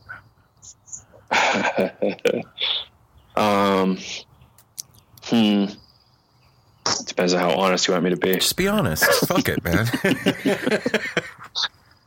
So, um, I guess to start, um, I would say pretty real, but it's like any experience, regardless of how far out, I think has substantial reality.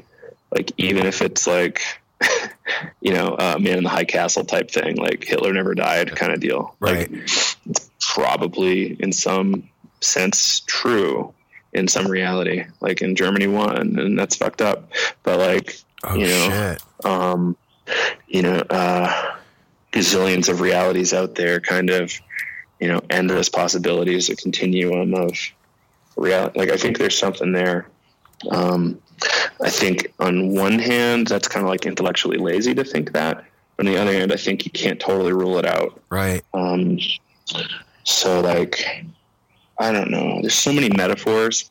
I almost want to like, like, there's this there's this concept I've been playing with lately, where it's like you have this kind of like objective event happen, and that can be interpreted like two thousand ways, Right. like two thousand different belief systems and like neural networks interface with that to come up with gazillions of different things. Um, for instance, like why on earth is it okay to imprison children and some and separate them from their parents? And it's like they have all these different interpretations of why that's okay. Like I think Robert Anton Wilson does well here. So on one hand, I, I like I studied the UFO phenomenon really intensely for a while, Mhm. and um, I came up with like, yeah, I think there's a reality here. I don't know what that reality is yet. Like, are they actually, you know, building machines and flying through space? Are they spiritual entities that can just manifest here? Right. Or are they just entities that are um, they exist on a different kind of like uh, dimensional matrix. Like they they because we go over like our bodies are from like the first to like fourth dimension if, if you consider the fourth dimension time right and then maybe they exist from like the third to the fifth you know? Maybe they're just entities and they just exist in this different spiritual space or spirit like i hate to say spiritual but different space. But there, I mean, Um, there's only so much language that we have. We have to, right. yeah, exactly. It's coming. I'm, Yeah. I'm, i joined um, crowley's oto forever ago. He said magic a few times so like i wanted to throw that out there. I haven't gone very far with it um, Do I kind of haven't talked to whole of the anybody in the organization in like eight years. so I um I really yeah. You have. You're talking to one stuff. today. All right, perfect. That's nice. Um, yeah, man, I love it. It's really cool. It's a different, it's a different way of framing it, right? It's like you have this, like, I guess let's start from the beginning with Crowley. It's like in the AA tradition that he has, you you first and foremost prove that you are not your body, Right. like through astral projection, and then you go from there. Mm-hmm. Like, how do you expand who you are and what you know and what you have experience with? And you just kind of fill up until you can sit at the feet of God or become God, that kind of thing. And um, I think that's really powerful. That's something we don't have in this day and age. Even in the ayahuasca world, it's like you're just becoming part of the jungle, which is kind of cool too. Yeah. But it's like it's a very different worldview. I- um, you know, why don't you want to become part of the jungle? and what's in the jungle that you shouldn't be becoming a part of with? Yeah, totally. yeah, exactly. Like there's some dark shit, there's some bright shit. There's like, you know, I don't know. We, we shouldn't be excluding things. Like it's it's kind of like why I like psychotherapy and like psychology a lot is because it's inclusive of a lot of things that um, people want to just throw out. It's like, no, this is really valuable shit. Stick with it. Don't forget that you did these things, even if they were really fucked up. It's part of you. Yeah. That's kind of what integration is like for psychedelic stuff.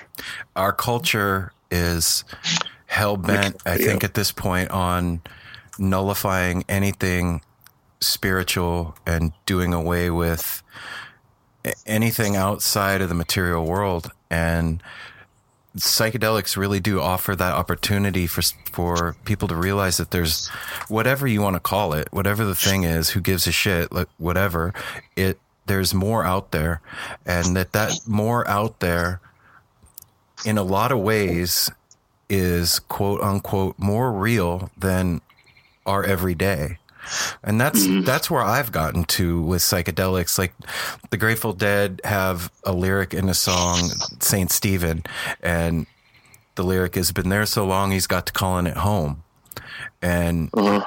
Uh-huh. I really feel that way as I'm getting older. I'm way more intentional with the way that I take psychedelics now, and it, it, I'm not as willy nilly and dumb about how I do things. But when I'm in that psychedelic space, I feel more at home than I do every day going to work and getting up and driving in traffic and sitting around eating dinner. And we do it as a family. Every time we do it, That that's too. the other thing too. We go into yeah, we go into it as a family, and it's you know there is a ritual about it and everything. Yeah, but I, that whole thing of like in that space, I know how I work on a different on a different level. I understand myself differently, and it's like coming back to default reality, whatever that is.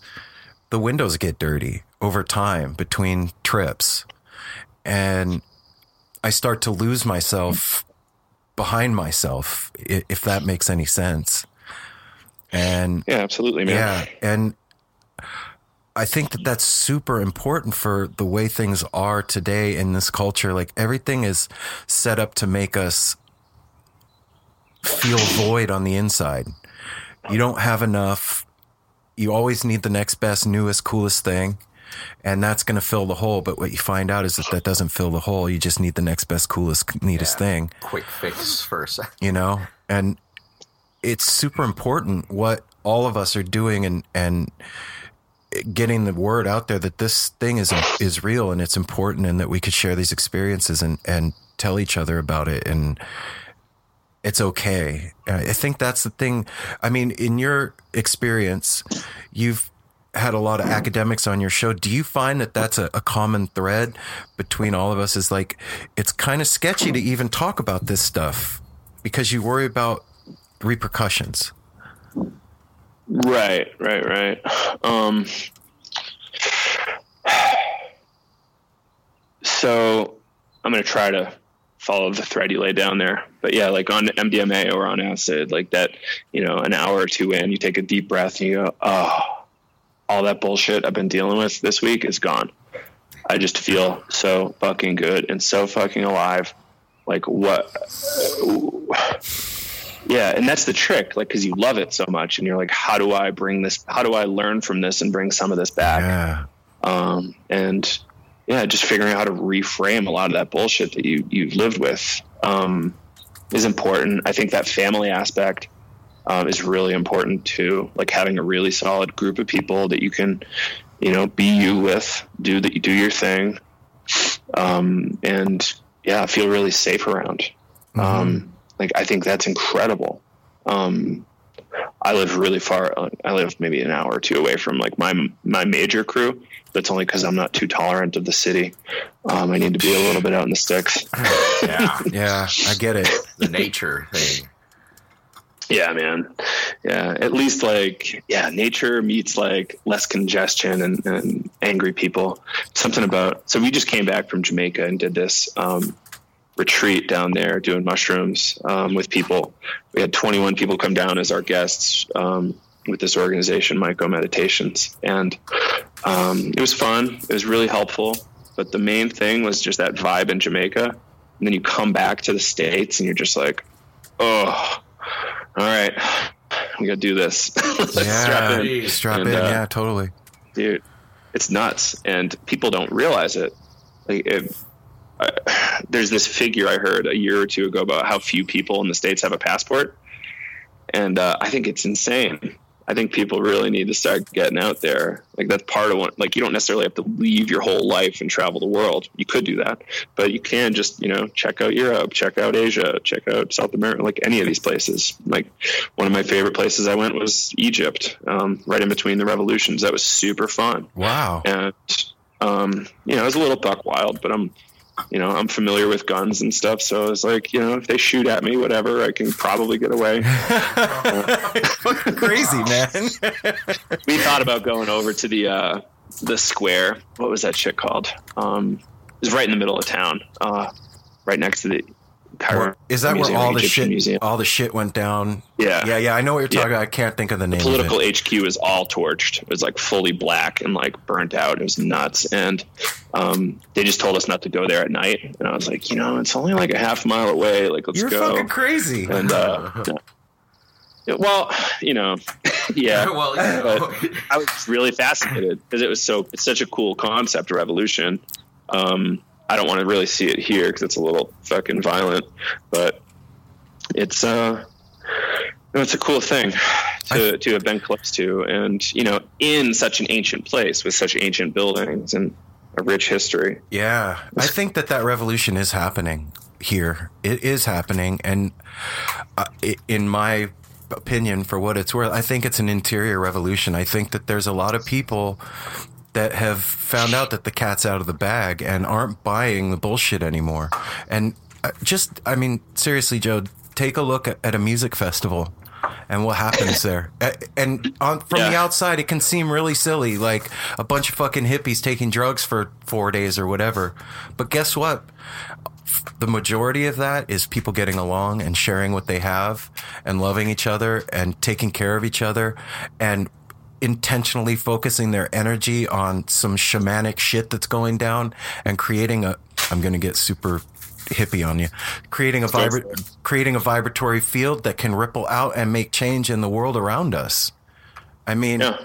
it, it's happening. That revolution is happening. I just don't think that it's in the streets. And it's also happening through these conversations that we're having. Mm-hmm. You know, it, it's hard. It, they would have to shut down the internet at this point.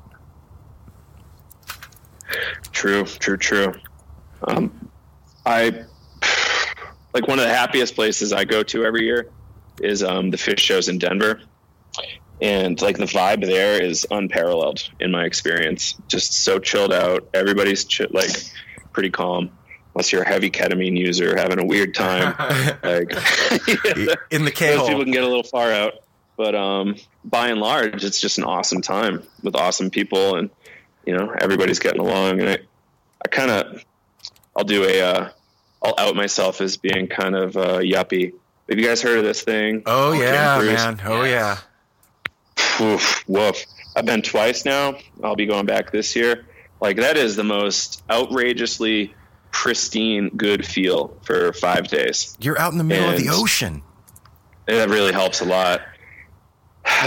Man, that is like the happy place. Really? Um, and yeah, That's on man, and the, the music is the music is fucking top notch. You guys should do a little Patreon for Jam Cruise for the crew. Yeah. Uh, That, that's on our list. We've we've looked at pricing and cabins, and it's it's in it's at the top of our like bucket It's list of things to do. It is not cheap, but it is uh yeah, unparalleled fun for the price. Um I haven't been to Dead and Company. I've seen Furthur um years ago. It was really fun. Um but yeah, I'm I'm more of like a Phish and Joe Russo guy. Uh, dude. But like those vibes are like really top notch. It's, it's I think it's all pretty much the same. It's the same family. We're all in the same boat. It, it- Right. You know, it's just I think it's different flavors of the same cuisine, if you want to put it that way. And uh, I don't know. I think that what Joe Russo and Phish and the Dead and all of it bring to the table is a place for us to um, communicate with each other and congregate. And it's it's beautiful man. It's it's a it's a crazy weird thing that we all do together. And you know it's funny just sitting here like talking to you about it it's it's trip because i remember coming up it almost seemed like anathema to talk about it out loud. Like it was like this secret club, almost like in the OTO, like giving away your degree or your, or, or like, you know, steps and signs and stuff. Like it, people didn't talk about it and it was just like a wink, wink, nod, nod and nudge, you know, but Right. fuck that shit, man. You know what? No, it's it's real and it's happening and we're in it and why not celebrate it? You know, I I don't know. I think getting back to what you're doing with your podcast and stuff like one of the things that I've noticed is that there's this hard line in the psychedelic world. They talk about the third wave and psychedelic revolution that's happening right now and all that, right? And like it seems like there's this hard line that's drawn between people having fun with psychedelics and then the academic side of psychedelics and the two of them don't go together like in my perspective it seems like if you're coming at it from an academic standpoint god help you if you're doing ecstasy or acid at a concert you should be in a clinical setting and it should be you know under the care of a authorized trip sitter and uh, fuck man i don't think i'd do well with that shit do you do you Let's see talk that? about that. for a Yeah, minute, though. please. So, like, I would say, um, someone might yell at me for saying this. I would say greater than eighty percent of those researchers are are professional grade partiers, and they just will not talk about it because it limits their ability to, pers- you know, um, progress through the academic uh, pyramid scheme. That makes sense. And you know maybe their paper won't get published. You know there's there's all this shit. There's there's this whole culture of like let's not fuck this up. Let's not you know they, they still blame leary like leary we have a lot to thank for. We have more to thank leary for than we have to like blame him for. And you know i, I heard uh, zach leary and michael pollan the other day and they're they were kind of like going back and forth like was tim to really blame here? And like tim is actually the reason why we're having this new wave of great research. Right. I don't i think it was more nixon finding a scapegoat than tim actually like screwing up you know he clearly did some made some mistakes but by and large thank god tim happened yeah and I, you know, it, as you hear this stuff, you know, take it with a grain of salt from the academics. You know, there, Kyle and I have been talking more and more about perhaps recreating is very therapeutic if you do it skillfully. Um, it sounds like you guys are doing it skillfully. You've been doing it for long enough that it's like you know part of the culture. Yeah. And you know the thing Zach Lear when he, we had Zach on the show, he was just saying people just please do less MDMA. Like it's gonna it's gonna fuck you up a little bit. So like you know space it out. you know Yeah. every six weeks, every ten weeks, something like that, as opposed to every weekend. I know psychiatrists that are doing MDMA every weekend. What? Psychiatrists. Yeah. So Jesus Christ, I couldn't. that's I kind of a big deal. Mm-mm. You know, as much as I would like to do that, I just, you know, I need to function on Monday a little bit better. Yeah. Um, but you know, why not acid every weekend? You know, well, you know, there's the obvious reasons: inflation, mania, yeah. uh, that kind of stuff that can happen. But Breaks from you reality. know, yeah, yeah, flights of fancy. There's Not a lot being of able to things that speak. One week. You know, it's a lot healthier than MDMA on, on like the biological level. and like you said, respecting the MDMA, we've had some great breakthroughs with with. We've been up here two, a little over two years now. We've met some really really great people that were kind of like against it, had bad trips in the past because they didn't have a safe place to do it. We've kind of rec- created a little bit of a retreat. We've had some great breakthroughs with these people that we've Mhm. seen them change, become better people, and become part of our family, like through the therapeutic value of MDMA and stuff. To be able to knock down some walls and be a better person. Can I ask you guys a question? Yeah, please. Um, okay, so the you guys know more about the dead than I do. Yeah, I, am guessing. Okay, So, maybe. Um, I've read some books, but I don't. I don't think that uh, helps completely. I had somebody tell me a story recently um, that, like, to become part of the Grateful Dead family, you have to do like a thumbprint of crystal uh, LSD. Have you heard this story? Oh yeah. Like family acid, then you're like in for life, kind of thing. Like, what what can you tell me about that? Like, how much is that? Like, of a dose? Like three grams? So here's what a rainbow thing. It's a rainbow tribe thing Okay. too. Yeah, it, but all right. Yikes. So here's the deal. um, when I was on tour, um, that was a thing. Uh, this we're talking 90, 90, 91, 92, 93. Uh, it was a thing. And have you seen the pins with um, the wings and it's got to steal your face around the wings and people wear that? Uh, yeah, yeah. So you would do your thumbprint and then you got your wings, so to speak. Um, I don't know the, the dose. Uh, uh, at one time in my life, I was around it. I didn't do it. Um, I knew my limits, and I'm not going to fucking do a thumbprint and be gone for a month. Sorry, it's not going to happen. I th- I don't think that that's required to be part of the family. I think being part of the family means that you enjoy the music, that you're kind, that you let people be who they are, and that you take care of the family. That's it. That's that's all you need to do to be part of the Grateful Right. Dead family, man. It's the same thing as the Phish family, or the Umphrey's family, or the Any family. It's you take care of each other, and you just recognize that you're part of it. But that was a thing, and I saw it twice, and it wasn't like a pile of fluff or crystal in somebody's hand. It was on a tray, and it was like if you think of like I don't know, oh, fuck, what, like sand, just a tiny bit of sand, maybe 400 little granules on a thing, and just dipping your thumb on there. And yeah, man, uh, those people were gone, you know, and I still, you still see them at shows, you know, um, doing their thing and making it in the world. So, I mean, they can, they make it through, but that's, that's the initiation and it's real. And I, Yeah. yeah, I'm not, I'm That's not. I'm not for it, man. I, I, I'm not against it for anybody else, but for me, I can't handle that. I just know my limit and I don't want to break. I got a family and whatever. but yeah, that's a real thing, man. I, I, I think as far as the Grateful Dead go, and I think Phish is kind of the same, man. To to really be on on a level with the music where it's I don't want to say this the wrong way and then get beat up.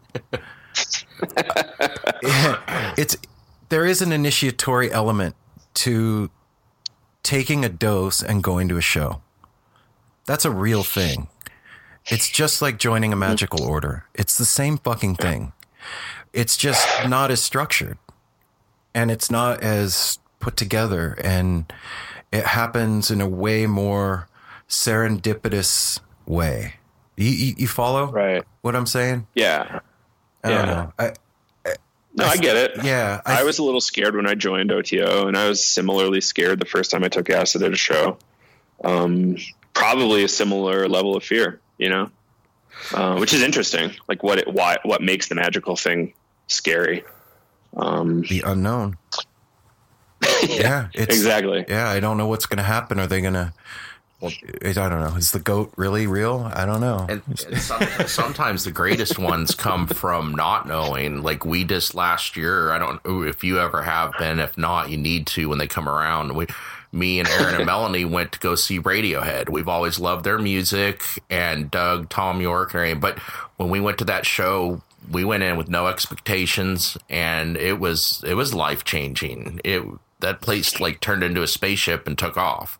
It, it was amazing. One of those. Oh man, they are just so incredible live. I mean, Thom Yorke is like a shaman that just conducts everything so beautifully, uh, beautifully and What a amazing. skilled musician. Yeah, totally. Yeah, yeah, man. That that thing. I, I've said this on the show before, but like, that wasn't a concert. That was an experience. That there was sound emanating from speakers that was being transmitted through people, morphed, sent back to the stage, and then back out. It was the craziest fucking thing I've hmm. ever experienced in my whole life. Like when it was over, I'm rarely left speechless with shit.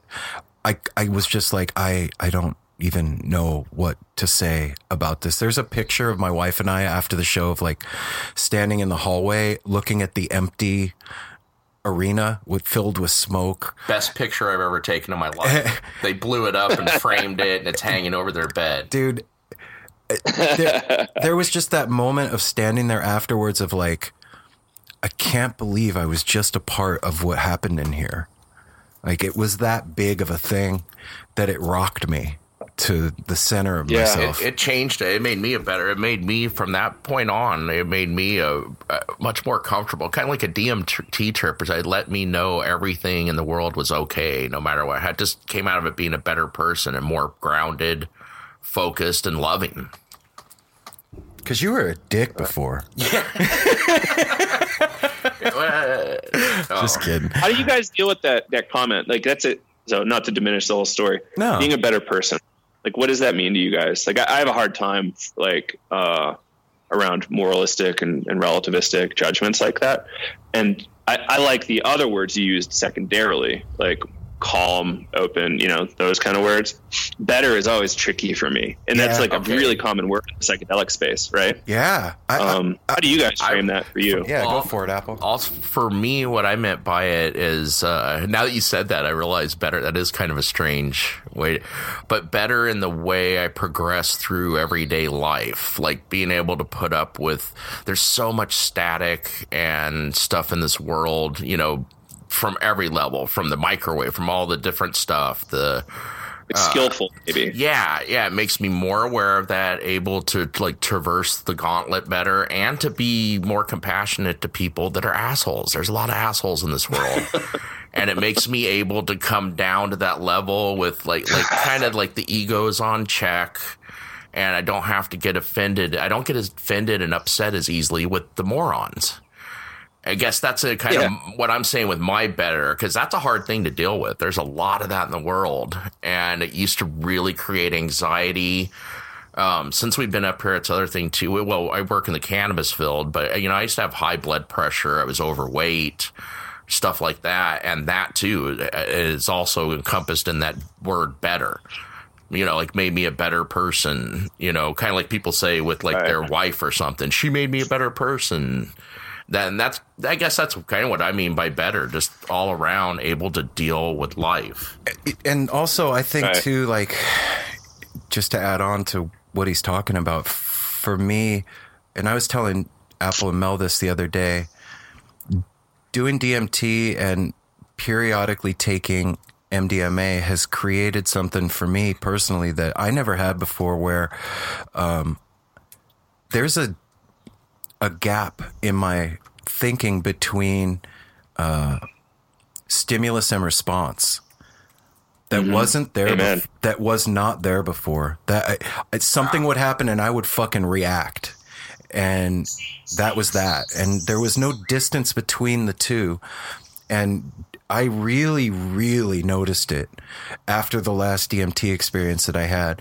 That I have a distance between stimulus and response now, where all the simulations get played out and I can kind of choose which way I want to go with that situation. And uh, mind you, I'm not fucking perfect, man. Like, uh, I still react to shit Wait, and I? I still fly off the fucking handle and lose my shit. But there's times when I'm really aware of fucking what's going down and can see it on a macro level from the outside and i didn't have that before. So when he says better person that's that's the first thing that comes into my head. That's how i'm like oh yeah that did that. You know what i mean? I don't know. And uh, also not for nothing but like he said when we moved to portland like i was over 300 pounds miserable And we came here sick, from Las Vegas. just you know Mm. all- and- Vortex of shit. yeah a vortex of nightmare. And that like when i was talking about dmt changing me like that download that i got from that changed who i am. It, it i lost over 100 pounds. Um my diet completely changed. And this wasn't like i need to get healthy. It wasn't even like that. It just happened like you're not mm-hmm. allowed to do that anymore. It's not happening. You're, it's not part of who you are. Just that's over. And it was weird as i was coming back from the trip. I remember sitting on the couch and going feeling like a kid on like the day before the first day of school. Like fuck summer Right. vacation's over. God damn Yeah. it. Now i gotta do the work. Fuck. Party's over. But The story you laid out there reminds me of uh, Dune, Frank Herbert's Dune. Mhm. Um, like an early story I had um, growing up with. Um, my father said something along the lines of Dune is the first time I realized that everybody else has these internal dialogues happening at the same time you do. And you have to, uh, in some sense, become a little calculating on how you respond. So, like, from a kind of an early age, I kind of had this notion that everybody else had this their own internal world and you have to be like, oh shit, like maybe if you react, it's not going to go well. Maybe you have to think a little bit about how you're going to react. So I ended up like having this really kind of not necessarily, well, I guess it was introverted um, experience for a lot, a lot of my youth where I would just listen. I would just hang out with people and listen and not really say too much, um, including like adults, people 40 years older than me and shit like that. Right. And I think I learned a lot um, doing that, and it was really interesting. And my when I first really noticed this distance between stimulus and response, it was because of meditation. I think.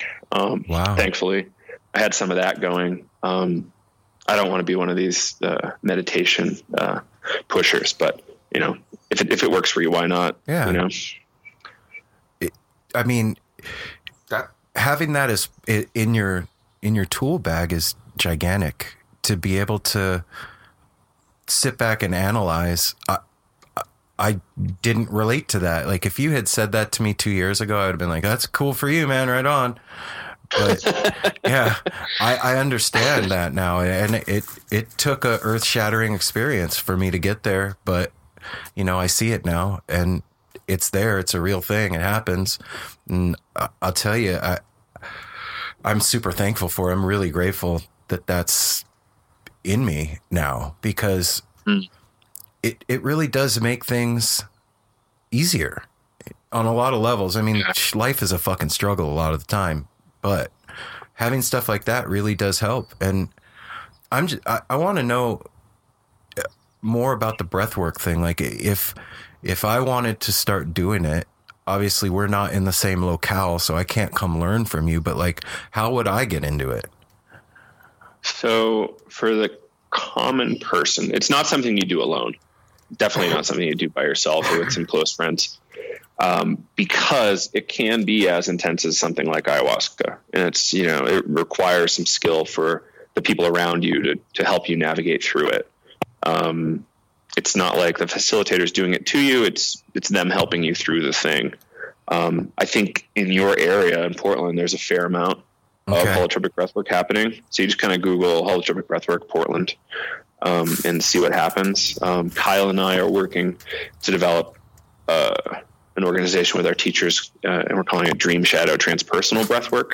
So keep an eye out for that in the future. Okay. Um, there's just, you know, it's, a, it's kind of a crazy world. A lot of copyrights and, and, you know, egos and people trying to protect their bank account stuff. So we decided to spin up another um, organization that'll be a little bit more um, horizontal in structure as opposed to like there only being a couple people that can teach how to do it. There's going to be a lot more. Right. So th- that'll be coming down the line. Um, but yeah, wherever you are, just search, you know, Boston, New York, holotropic breathwork, and there should be people. And know that um, certain facilitators are going to be better than others, and some are going to be better for you than others. So, um, you know, why, if they're trying to direct your experience, you know, that's probably a sign that they're not there. Um, it's a really non-directive approach, and it's all about you unfolding you, as opposed to them guiding you through some sort of vision they have for how you should unfold. Um, so it's a really incredible practice. Even if you're with somebody that's bad, it's worth doing. Um, or not bad, sorry. not as skilled Not as, as skilled, I would yeah. prefer to work with.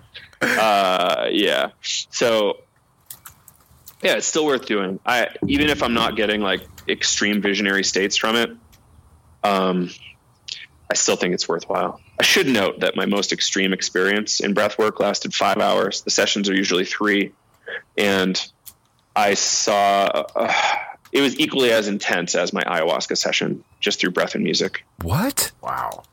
Yeah, yeah. Can, can you can you explain it a little bit? Yeah. Um, Please? I was, yeah. So I was kind of still in my apprentice phase with my teachers, and I was leading like the group relaxation and meditation that we usually do. And um, like probably 10 minutes before I even did that, I was feeling like a strong shaking in my body. So it's almost, almost like my body knew what was going down, or it was literally like my body knew it was going down. And um, so I, I somehow had enough skill to keep my shit together to guide everybody through this relaxation, even though I didn't feel well. I was like, this is not normal. I don't usually feel like this going into breath work. Um, and I lay down before the loud music even comes on and before I'm even breathing heavy, I'm in a full visionary state of blasting through a burning cosmos and um, being supported by this like cosmic feminine tongue, like a slip and slide that just didn't end. The flame didn't end and the tongue didn't end. And um, I was kind of like battling uh, shit around. Um, I guess I would call it toxic masculinity. I think that's kind of a played out term right now because of all the people talking shit these days. But, you know, I was tying it personally to environmental decline, decline collapse, um, just all the dickhead things that were happening in the world, and my um, lack of skill or success with ladies at the time too, um, and and watching ladies that I loved be abused like by dudes in kind of really bad ways. I'm like, this really sucks. Like, I don't like to see you be treated like this, and you know what's happening. So it was a lot of like me grappling with those big ideas at that point. And this is probably right around 2011, 2012 or something. And uh, I was drinking a lot less, but I was still drinking pretty heavy. I was hanging out with some pretty pretty weird folks um, in different scenes. Some who were drinking a lot, some who were burners. So it was really fun. It was a really nice split up um, of like culture and time. But there's a lot of shit going on in my world. You know, not feeling like I was making progress. Probably 28 years old, so that's like a really peak, like right at the cusp of the Saturn return kind of deal. Right. And uh, yeah, really fucking hard time for everybody at that point in their lives. So, uh, yeah, that was it. And I wake up five hours later. Um, you know, not really wake up. I'm still with it. My my teacher's just bringing me back slowly by like humming a really mild note, like a hmm, hmm, and just experimenting with mild, non-interruptive things to see if I would respond and come back. Um, and that was really interesting to watch how that all played out for me. Uh, and I was shook to my core, and I had to drive home a few hours later. Um, I get in, get in my car. I'm just like shaking, going, I don't know how I'm going to do this. Blah blah blah blah blah. He he says a few kind words to me, like about having courage and um, panta rhei, like the uh, everything flows from the Greek philosophies. Um, who was that? Heraclitus, maybe. Yeah. And yeah, so those two things, and that's all I took with me, and it, and it helped. Like it was a really fucked up two three weeks, but I think that was my peak dark night of the soul um, kind of moment about like you know existential despair maximized. Stan Grof has this line of the uh, peak. Um, what is it? The full expression of an emotion is its funeral pyre, and I really kind of took that to heart. I didn't I didn't realize it at the time, but I think that's what happened. Like I really played out existential despair hard for five hours, really really hard, and um, even in that despair, there was still like this support of this beautiful feminine thing happening, and it really I think helped me through. Uh, wow, man. It's still to this day. That's I, I could feel that So, shit when you're telling it, man. That's crazy shit. That's amazing. Like I, in my mind, I think like, how can just breathing get you there? The trick is, it's all you. It's all in you. Breath work brings the power back into you as the human thing of agency, and the psychedelic is just the key, one of many keys. Same as magic, right? Um, and yoga. Yeah, we've said that the Uh, psychedelic isn't doing the thing; the psychedelic is making the thing available. Yeah. Right. Like I kind of like Shulgin's model on that. It's like it's always it's always there. It's always possible. Um. So yeah. Wow, holy shit, Joe. That that's Thanks for letting me share that. Yeah, that's Yeah, really that- fucking beautiful and cool, man. Thank you so much. So, before we go, tell everybody out there where they can find you and all that stuff. Yeah, absolutely. Um, I'm at psychedelicstoday.com uh, and Breckenridge Breathwork. So I live in Breckenridge, Colorado. I do breathwork workshops here and there. Um, so if you want to try that out, hit us up. Um, can I do a plug for my class real quick? Absolutely, please do. Cool, cool, cool. So, in navigating psychedelics, Kyle and I put together this class where we try to put together a curriculum around framing what these things are, how to work with these experiences, how to be safe with them, including drug testing, understanding the different classes of drugs, um, you know, what to do when you're kind of freaking out, all this kind of stuff. And we, the real, real bonus here is that we have 12 industry experts from different kind of areas of psychedelia contributing a half hour to an hour talk on their specific focus area and um, you can find that over at psychedelicstoday.com too. And it's um, really helpful for folks and uh, you get a 30 day money back guarantee and nobody's asked for their money back yet after a good year. It's, a, it's a good sign. Yeah, That's cool. So, if you if you guys are ever up around this way, you come to Portland, man, come by for sure and say hi. And that's not just like host on the podcast. Hey, you know, that's real from brother to brother, man. If you're up here, I come by, hit Yeah, me up, hold on to my number and all that stuff, dude. Yeah, And- Breckenridge, as you live in beauty yeah, it's really beautiful up there. yeah that's where i'm trying to be man as much as possible in Right beauty on. All right, man. Well, thank you for coming here and sharing that story with us and for doing what you're doing, man. I think it's super important for the world. And I just appreciate what you're doing on the level that like like you said, having those tools, those things and being able to teach people what to do when they're freaking out and how to get to these places without having to take some chemicals is is huge. So I appreciate it, man. Yeah, Thank the you. The goal is to create families everywhere Right on, brother. thank you All thank right. you for Enjoy your day, man. Absolutely take care guys Later, bro. What is a city without its music? The legacy of the New York Philharmonic is incredible. Nearly two centuries of history. That's a lot of music and a lot of stories. I was sitting on stage for the very first time thinking, I can't quite believe this is happening. Join me, Jamie Bernstein, as we explore the history of the New York Philharmonic. It's the NY Phil story made in New York, a podcast about a city, its people, and their orchestra. Listen wherever you get podcasts.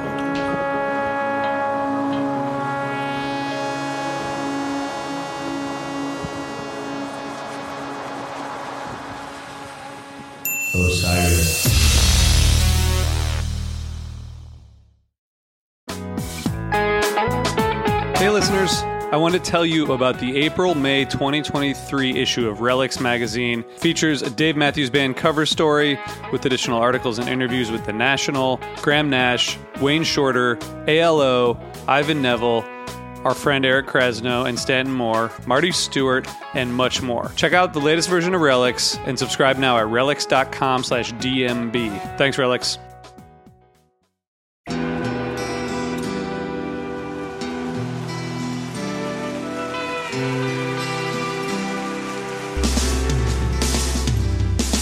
I don't think it overstates things to say that the Beatles were the greatest gift to entertainment and culture of our time, a secular religion, if you will, with their universal appeal and demonstrable impact on people's lives.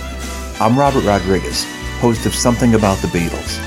With every episode, I speak with historians, musicians, artists, and Beatle witnesses, all in the service of fresh insights into the most joyous cultural entity the world has ever known.